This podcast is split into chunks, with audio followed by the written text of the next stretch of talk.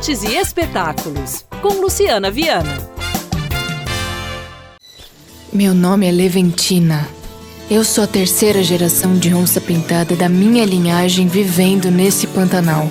Entre as estreias da semana na telona, O Diário de uma Onça, um documentário brasileiro dirigido por Joe Stevens, Fábio Nascimento e Mário Haberfeld. O longa mostra a história real de três gerações de onças pintadas, espécie ameaçada de extinção no Brasil, que sobreviveram ao longo dos anos no Pantanal, graças à intervenção de uma equipe de biólogos que fazem parte da ONG On Safari, projeto de conservação e habituação de animais. O documentário segue o ponto de vista da onça leventina, que conta a trajetória de vida da avó dela, a fera, primeira onça no mundo que teve reintrodução bem sucedida. E a mãe dela também, a ferinha.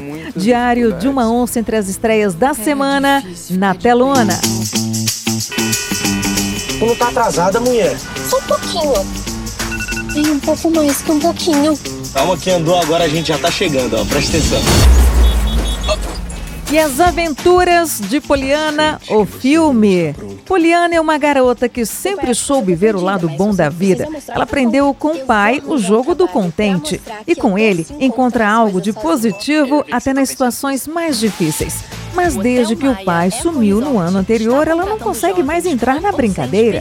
No aniversário de 15 anos, Paloma ganha um colar que pertenceu à mãe e leva o presente para o famoso campo de férias. Quando Poliana e os amigos começam a viver situações estranhas, eles descobrem os mistérios daquele lugar e encontram muito mais do que esperavam. As Aventuras de Poliana, o filme, também entre as estreias da semana na telona. Então programe-se e divirta-se. Espero que eu não me arrependa disso.